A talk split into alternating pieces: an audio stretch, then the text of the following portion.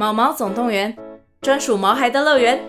专为毛孩举行的户外活动——毛毛总动员登场喽！今年春天，带着毛孩出门去，一起在草地上追赶、跑、跳、碰。各位爸妈，带着毛孩们，哔哔，集合，集合！三月二十三号与二十四号，台北大佳河滨公园八号水门，毛毛总动员，专属毛孩的乐园。活动详情请见资讯栏或至 Klook 售票网站。大家好，欢迎收听蔡依文多元宇宙，我是蔡依文，让我们一起畅游关于世界、社会、恋爱的多元宇宙。You know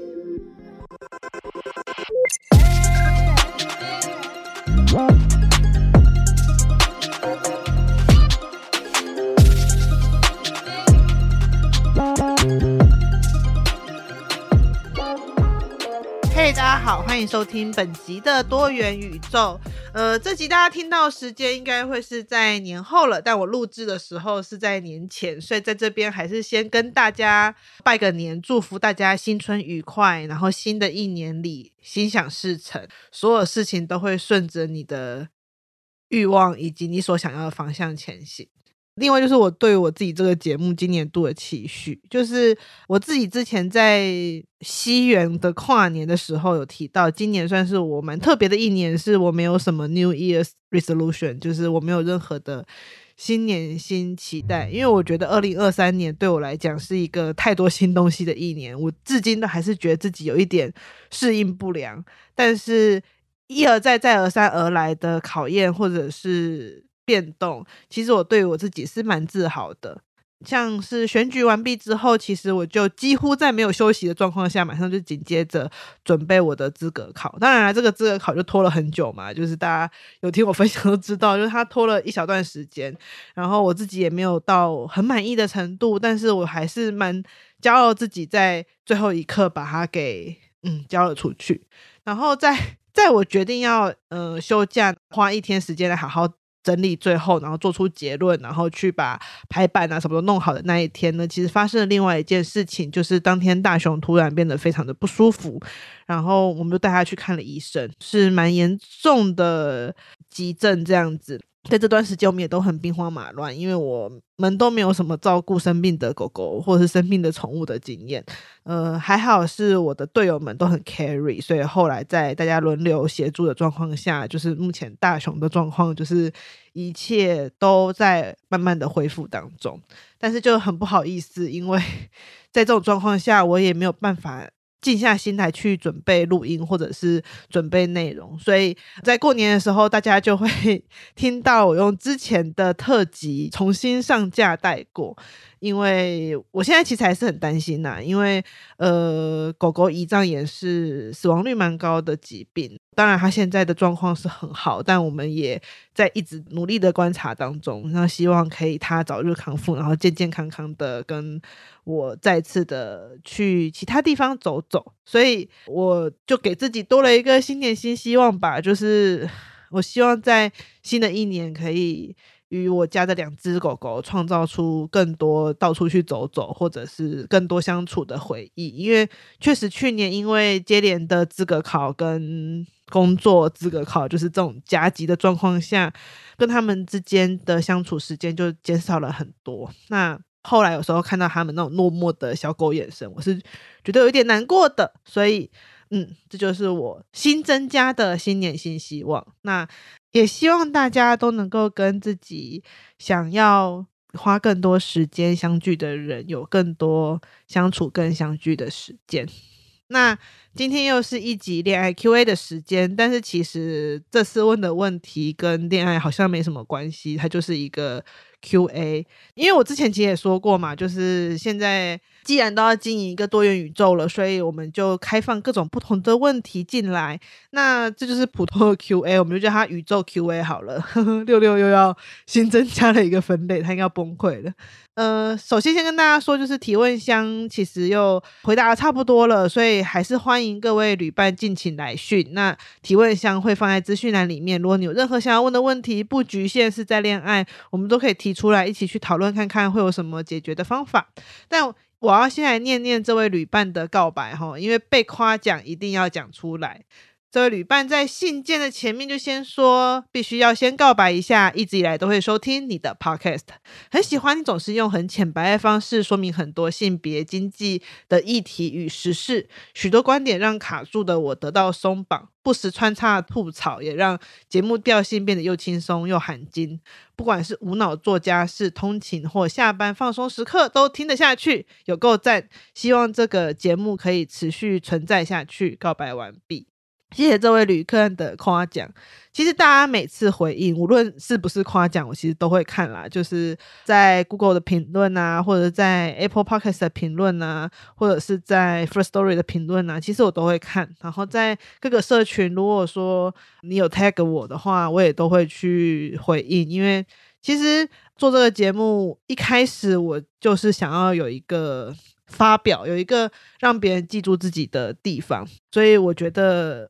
无论他的收视怎么样，或者是他有没有最后变成一个排行榜前面的 hit，当然我还是会很期待他可以跑到排行榜前面啦。OK，但是无论如何能够得到大家的回复，那就是最赞的一件事情。好，我要接下来来讲他的问题。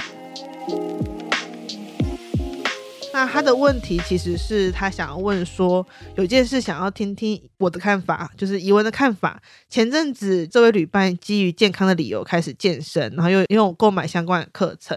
那因为起初的目的就不是体态，也觉得外表不是很在意，就没有认真研究饮食。开始运动，食欲大增后就放肆的吃，也享受运动的过程。但这样过两个月后，肌肉跟肥肉就一起增加了。喜欢的裤子开始穿不下，或是太紧，整个人变大只，穿上原本的衣服也不好看，就烦恼跟自卑了起来。然后这位旅伴就跟教练讨论这件事情，教练请他找出理想体态的照片，让他根据理想体态定接下来的训练菜单跟目标。但是这对这位旅伴来讲，他觉得是件很困难的事情，因为他觉得要去思考理想体态是一件相当顺应父权的事。毕竟，什么是理想体态？是谁定义的？我们不都该重新定义辣妹、性感、颜值、美丑吗？当这位旅伴找出自己的理想体态时，会去思考有多少是受到主流审美的影响？会不会为了达到该目标而成为那样体态而感到焦虑、自厌的女生？这时候健身还会像现在一样是单纯快乐的事情吗？所以，当看到有些女生在追求主流的美的时候，或者是因此感到焦虑的时候，这位旅伴总是感到不大舒服。但某部分他又偷偷的想着，想要某一种很主流的身材，因为当他想象理想体态时，脑海里第一个浮现的是 Blackpink 的 Lisa，或是有着浑圆翘臀的欧美健身女孩。他对于这样的渴望感到不安跟罪恶感，心里的声音告诉他：啊，这些主流身材是某种。父权意识形态下建构出来的，可是为什么还是会渴望变成这样呢？理智上，这位旅伴知道不可能不受父权的影响，但还是觉得自己并不应该这样想，就在他内心里面一直不停的冲突着。那要找出理想体态的时候，这个冲突就会在他心里好像逐渐变成一个实际的样子。所以，这位旅伴想说。会不会我自愿让父权那端占上风，好像自愿接受了父权的规训，让自己处于被压迫者的位置，这样好像有点难接受这样子的自己。那最矛盾的事情就是，即使这位旅伴还没有找到理想体态，已经为了身材而开始感到烦恼跟自卑，在越来越胖的游泳圈，想要好好享受美食跟运动，美食当前无法控制，吃完之后陷入羞愧跟自责。发誓下一次要努力克制，不知不觉的，好像成为了他所害怕的对体重斤斤计较的女生，跳不出父权的枷锁，还胖。过去这的旅伴觉得自己并没有这些困扰，因为他没有很在意，可能是因为原本的身材并不是说很胖，也没有教练请他要做出一个理想的体态，所以他好像活在一个去排除追求体态的。世界当中，他可以去批评主流审美，去指责父权，好像自己就很女性主义，很会解构。但是他觉得现在自己难以回避这件事情，要去正视自己内心的矛盾。其实旅伴有提到说，他不是没有想过就不要去管体态这件事，但这些已经造成了他生活跟情绪上面的困扰。这其中也包括了像是要重新买衣服啊等等，呃。这些琐碎的日常生活小事，也同样的会让他对于现在自己的身形感到疑惑跟疑虑。那这位旅伴真的非常的贴心，因为他最后还是祝福我以及所有的其他的旅伴，可以在这个世界当中以自己自在的模样生活。但他好奇，针对上述的困扰，我们会有什么样的想法跟观点呢？那首先我要说，就像我刚刚讲的，我觉得这位旅伴真的是，嗯，我觉得你非常的 thoughtful，非常的体贴，非常的贴心。那你的体贴跟贴心也展现在，即使是你面对你。无法接触到的第三人，包含像是我，包含像是听这节目的所有旅伴，你都会还是会去期待他们可以以自己自在的模样去生活着。那也包含那一些在你心中好像被你批评的那些。追寻主流审美的人，当你自己开始能够去了解跟体谅他们接受到什么样的情绪，跟接受到什么样的状况的时候，当你也处于非常类似的处境的时候，你第一个想法其实是啊，那我以前这样去想他们，是不是因为我很政治正确，我很清高？我要先说的事情是，我觉得你很棒，因为你。做了很多这样子的反思，你不是只停留在哦，这个是父权，这个不是父权，这个是女性主义，这个不是女性主义。在你自己的挣扎当中，其实你找到了很多让你自己去重新思考你与这个身体之间的关系。那我要先强调的事情是，这不是你的错，就是你会有这些情绪，你会有这些想法，你会有刚。前面所提到的，就是你一边曾经对于看到别人追求主流审美观就觉得很不舒服，但是现在你突然觉得好像我自己也有一点点想要这个东西，那好像是我的问题，或者是我知道这是这个社会的问题，但我还是有渴望怎么办产生的罪恶感，这样子的矛盾，这样子两难，这样子的困扰。我要说的事情是，这不是你的问题，这基本上是所有。当代女性都会碰到的问题，因为有太多东西在我们的世界里面试图去把我们形塑成一个他们认为比较好的人，或者是他们认为比较好的女人。我要说的事情是，女性主义也是这里面的思维跟思潮的其中之一。她从来没有从这个思维跟思潮当中躲避躲开。虽然说女性主义很强调某一种解放，某一种。嗯，让所有女性都可以去以自己自在的方式生活着。可是，单纯当你提出这个想法、这个要求的时候，它本身也是一个可能会成为这个世界拥有形塑力量的某种论述的方式。所以，我意思说，你在这当中去挣扎、碰撞，或者是你觉得很痛苦，甚至是觉得啊，我好有罪恶感，我怎么会这样想？我要跟你讲，就是这些东西都是我们每个人都在经历的事情。你不是孤单的，你也不是唯一一个。而这不是我们的错。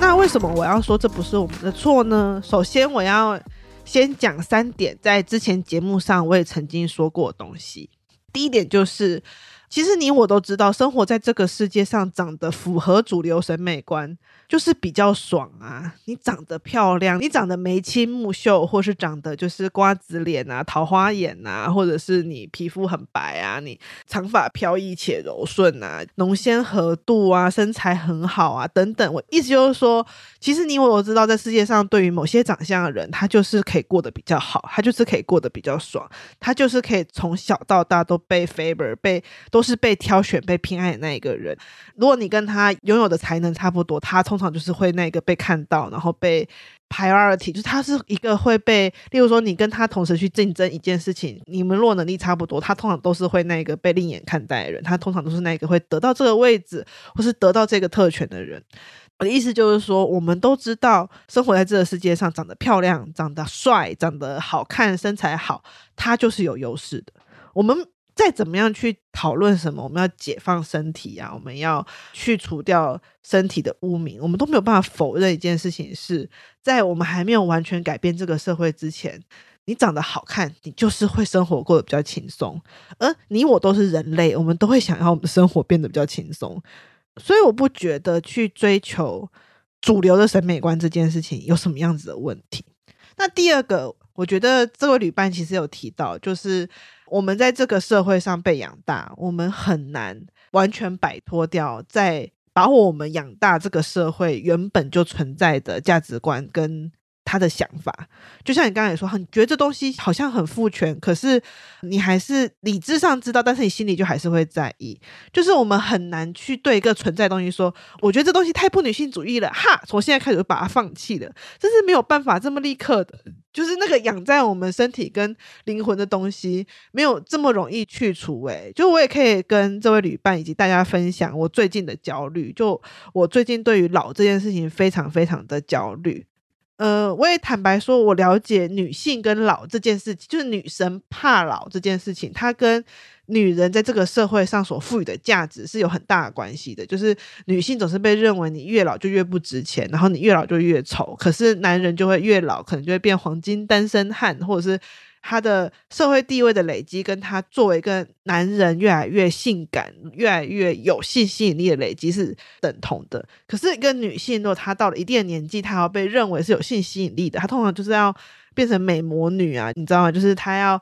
维持在青春的样貌，他才会持续的被认为是有性吸引力的。那我自己当然会分析一下，我我很会讲啊，我就是觉得，嗯，对，确实是如此。但是我对于老这件事情还是非常的焦虑，我对于外貌的老去这件事情还是很焦虑。那我后来认真想想，为什么我会这么焦虑这件事情？一部分是因为在今年度以前，我大多数时候生活在的地方都是学术圈。我不是说学术圈的人都不会老啦，但是。确确实实，当你在学术圈的时候，你很少会去有资源去接触到抗老的 方法，就是周围的人比较不会去强调这个，你有办法让自己不要变老这件事情，所以你就会觉得这是一件很自然而然的事。可是当我开始逐渐进入职场过后，你就会发现，你有办法让自己不要变老这件事情是存在的。就例如说凤凰电波嘛，这个时候就开始会有种焦虑，是我是不是应该要对老这件事情做什么？不然我就是一个好像很不合格的人。另外一部分是，我觉得你也对于自己在青春的时候没有活得很青春这件事情，开始产生了迟疑跟后悔。所以你就在心中想说，如果我外貌维持很年轻的话，那我是不是永远都还来得及去弥补那个迟疑跟后悔？所以我后来就一直很认真思考，为什么我会开始对于外貌、对于老这件事情有这么多的焦虑，有这么多的害怕。那我分析了这么多，我刚刚跟你们讲的这一堆，那我有没有舒缓这个害怕呢？有舒缓，但不多。因为就像我刚刚讲的，这个东西它就是一个在社会上面已经根深蒂固的一个想象。就算我确确实实透过分析，透过我自己去反思我自己为什么会有这个情绪，呃，去了解了这个情绪的来源。可是它还是存在的，因为看起来老，因为被人觉得老，而让我觉得痛苦这件事情，它不会因此而消失。就是我们不大可能完全先于这个社会而解放。就是它不是一个那么容易的事情，甚至有时候我们以为自己可以为了要抗争这个社会的主流价值观，我们可能就觉得我们去付出了某一个代价。例如说，我可能以前就觉得老就老啊，没有关系啊，我是一个女性主义者，我就是要接受外貌不是最重要的事情。那可能对于很多人而言就觉得，哦，我们就应该不在意身材，不在意身形。你会去为了抗争，你就会去去做某些事情，然后这个事情可能会让你的生活相对于其他人而言没有那么顺。力，因为你没有去讨好主流嘛，你没有去配合主流嘛，所以你的生活但就没有那一些讨好跟配合人过这么顺利。所以你那时候可能觉得你可以接受这件事情，你可以接受你的没有那么顺利。可是等到时间过去了，你可能发现自己真的很不顺，你可能真的发现自己没有那么开心，你突然发觉自己可能不愿意了，这是正常的，这真的是正常的，因为这就是很困难啊，就是你要与这个社会，它原本要。把你养育的样子，让你成为一个顺从的样子，让你成为一个好的女性的模板。这件事情，你要跟他站在不一样的角度上去把自己养大，你等于是重新把自己再养大一次。它本来就不是一件容易的事情，不然也不会那么多人就选择随波逐流啊。就是我们当初选择了站在不同的面向，选择站在不同的地方，这件事情它本身就是一件困难的事情，所以。他不会因为我选择了一次过后，他就困难这一次，他会一路困难下去。所以，包含你现在的焦虑，我现在的焦虑，我们的矛盾，我们的痛苦，它都是这一个选择困难的一部分。所以，不要太快就跳到说啊，我好像很糟糕，我现在居然已经想要回到主流的社会里面了。不是的，其实并不是你很糟糕，也不是你背叛了你的初衷啊，还是背叛你的想法，而是当我们人生进展到一定的程度、一定的过程的时候，我们与这个社会的连带越来越强烈，我们要负起的责任越来越多。这个时候，我觉得你要承担东西越多的时候，人就会更倾向于想要往一个曾经被教育过，而且你知道会让你减轻很多负担的方向。所以，就算你今天选择相对而言能够减轻你负担的方向，例如说，你就决定好，我去培养一个超完美的外表，我觉得也没有关系，因为我相信你这时候就算选择了。成为一个拥有理想体态的人，成为一个所谓的外表漂亮的人，你也不会成为一个因为自己这么做而这样去要求别人的人。我觉得这样就很够了，不需要觉得我永远都一定要站在那一个抗争的位置，然后力抗那个潮流。没有，就是我们必须要有时候接受一件事情：是当你身心俱疲，当你人生有其他的重担压在你身上的时候，人就是会想要。找一个比较 shortcut，一个让你可以稍微跑出去一点点，让你可以不用承担这么多。就算你知道这个东西它可能是有一点点对主流社会的妥协，或者是你可能会觉得那跟你原先所选择的方向有一点不同，你也你清楚这件事情，但是它可以让你稍微的放松你在这一块上面的重担，它可以稍微让你。有余裕去处理人生其他块的痛苦、跟矛盾、跟焦虑，那我觉得就 go for it，不要觉得 自己在做什么很糟糕的事情，真的不要。那第三个就是讲到理想体态部分，就是我记得我有一次跟 Amy，就是女同志周记的那个 Amy 聊天的时候，我有跟他说，就是我说我觉得自己很难说我是在支持什么身体议题啊，在跑什么身体议题，因为。我很清楚一件事情，就是如果你今天给我一个按钮，你跟我说，你按下去之后，你就会变成那一个性感、结实、浓鲜、合度的人见人爱大美女。Anyway，我一定会按下去。然后我有点忘记他是怎么完整的回应我，但我大意就是他认为每个人应该都会按下去吧。就是正因为我们都知道，并没有存在那一个按钮，没有一个按钮按下去过后，我们就可以无痛变成性感美艳。人见人爱大美女，所以解放身体这件事才是重要的。因为我们了解，当我们要求每个人身形都必须要那个样子的时候，不同的人、不同的社会位置、不同处于不同处境，他要变成同样的样子是多么痛苦。所以，在意肥胖歧视或是在意身体议题的人，从来都不是告诉大家胖超好就应该要胖，胖超健康，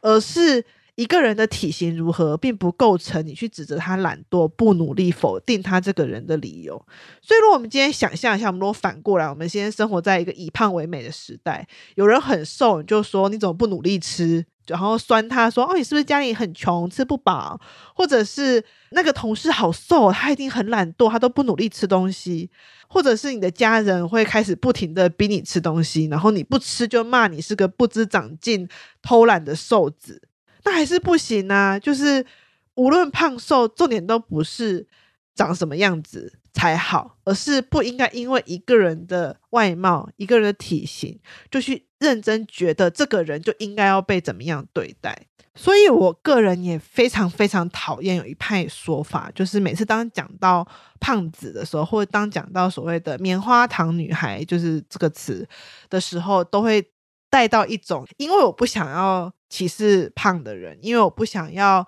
好像被别人认为我觉得胖就是不好，所以当他讲到胖，当他讲到所谓的肥胖歧视的时候，有很多会说：“你看胖子都很善良，胖子都很乐观，胖子都很幽默。”我就觉得 No，没有，我认识很多胖子一点都不善良，我认识很多胖子一点都不幽默。有时候我也不是很幽默，虽然我是个胖子，但是 Anyway，就是今天一个胖子之所以是胖子，唯一的缘故就是因为他的体型。是胖的，跟他的生命历程，跟他的往后你任何帮他设想的那些小剧场、小故事、人物传记都没有任何关系。他不需要是个乐观的胖子，他也不需要是个善良的胖子，他也不需要是个励志的胖子，他才值得你的尊重。而是他是个人，他就值得你的尊重。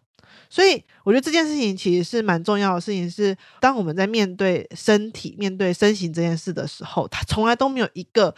最好的身体，从来都没有一个最女性主义的身体。回过头，也没有一个最抵抗父权、最不父权的身体。所有的身体，它其实回过头来都是你生活的累积，你的情绪、你的情感的累积。所以，它其实是反照最你的样子。所以，你可不可以不买你的身体？可以，并不是所有人都是爱自己的身体爱的半条命，也不是所有人都觉得啊，我。超胖，可是我超有自信，我觉得我超美。没有，就算你今天是一个觉得自己很丑的胖子，别人也要尊重你。这个是一个很大的重点是，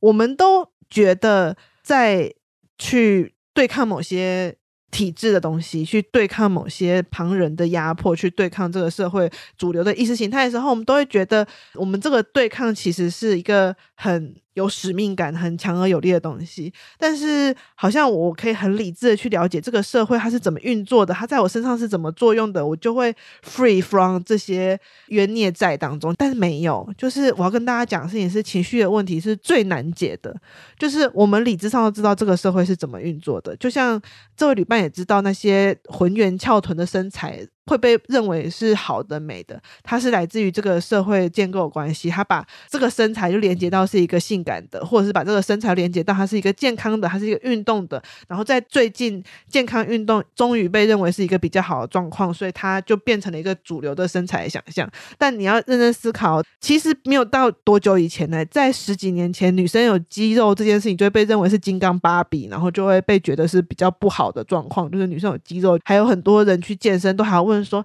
啊，教练要怎样，我的小腿才不会长出肌肉？在在不久之前，我们的审美观才是这样子，然后最近才开始变成了健康很棒，肌肉很棒。所以我觉得我不需要这边多讲这些话，因为我相信这位来写信旅伴完全知道我在讲什么。就是我们都知道这些事情存在，审美观一直在转变，它不是一个固定的东西。我们也知道一件事情是，我们不应该为为自己的身体所羞耻。例如说，这位旅伴一定知道，他这个陷入胖的羞耻，是因为整个社会不适当的把胖产生连结，以及过往很多人的反应，就让你觉得胖不是一件好事。你害怕自己因为变胖而掉入了那一个别人对于胖的污名跟循环当中。可是你同时又觉得，我若害怕自己变胖，我是不是也同时掉入那个污名循环当中？我是不是也开始产生了我变成了那群人？那我要跟你讲一件事，就是不是，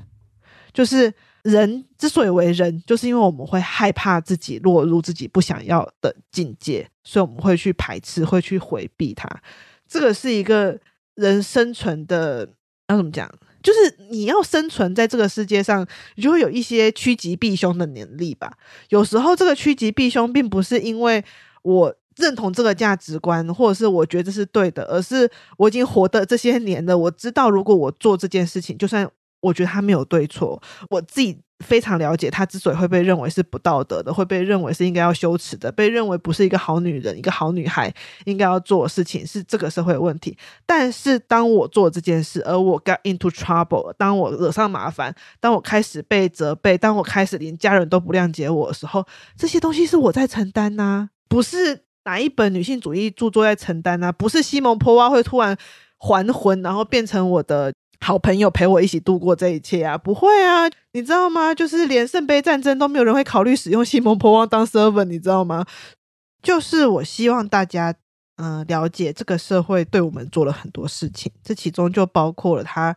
让我们对于自己的身体感到羞耻，不愿意去让我们在。性上去坦然面对我们的欲望，甚至有时候连食物的欲望都让我们觉得，好像我今天吃很多就应该觉得很羞愧。然后我今天如果是为了欢愉而去运动的话，好像也怪怪的，因为我就是应该努力的瘦身，让自己的体态坐在一个很好的地方。我一说这些东西都是社会在我们身上所造成的痕迹。那我们有时候女性主义或者是其他的理论，无论是女性主义啊、社会主义，或者是任何一种去分析这个社会的工具，它会给我们一种力量去分析这些社会在我们身上所造成的痕迹，但同时不要忘记了这些东西，我所讲这些工具，他们同时也是这个社会的一部分，他们不会是一个真空的，他们不是一个某种久远离世的魔法书，等待谁去发掘，它是从这个社会脱胎而出的一个。东西就是我在上课的时候很喜欢跟大家说，请大家把理论有时候要当成是一颗琥珀。这个琥珀它里面就是有时候会有一只蚊子嘛。我小的时候看到是蚊子啊，那那只蚊子停留在树上的时候，可能就是还那个树叶下来把它包住，它就变成了琥珀。那理论有时候是这样子的，它把当时代生活的人。生活的处境，它流过，然后把它包起来，然后让它成为了一个概念，让它成为一个抽象的概念，让我们可以看清楚这个社会发生了什么。所以，我们透过那个琥珀，可能会看清楚那一只古代的蚊子。但是，不要忘记一件事情，就是最终我们仍然是活在当代的蚊子啊。用蚊子比喻很奇怪，总之就是我们仍然是活着的。而在活着的过程当中，我们就会不停的跟这些理论、跟社会的目前还在持续想影响我们，让我们乖乖回归到主流阵容当中的那一些想法，我们会不停的跟这两者之间产生碰撞，会产生矛盾，会产生各种不同的挣扎以及认可。但是你要想想看，你已经很棒了，你了解。他在你身上做了什么？然后你也从另外一个地方得到了一些武器，得到了一些工具，可以去分析，可以去对抗这件事情。但请永远不要变成最后连那个工具都用来拿来否定你自己，不要最后连女性主义，连你所得到的工具都用来否定你自己，造成你更多的焦虑跟不满。我觉得这是很不值得的事情，因为我们都知道原先你。愿意起来，愿意去对抗，一定有你的原因。虽然我不知道，不知道所有人的原因是什么，我有我的原因，我相信其他人都有自己的原因。那只要这个原因还存在，只要你当时踩了这一步，这之后都是辛苦的。所以有时候我们可以稍微偷懒一下，有时候我们可能可以稍微喘口气，有时候我们可能会不小心就还是会向主流屈服。但是我相信所有人。你一开始的那一个起身都是有意义的，不要去否定它，那也不要去觉得我现在的这些作为好像就是有问题的，因为我相信曾经看破过，曾经理解过这个社会在我们身上做了什么，而愿意去采取不同的方式去对抗它的人。至少未来，你对于同样身处其中、同样受苦于此的人，你会有多一份同理心，跟更愿意去看到每个人行动背后不同的难处，而你就已经让这个社会更好了。所以，为自己鼓个掌吧。好，那我们今天的节目就到这边结束了，又是一个超级长话的 议题。超级多话的议题，对，所以呢，还是欢迎大家踊跃提问。之后我会多开一点 Q&A 的时间，因为我也觉得这毕竟就是你知道本节目的热门单元。那关于今年度还会有什么样很好听的节目呢？就请大家持续追踪蔡宜文的多元宇宙。我们下周见，拜拜。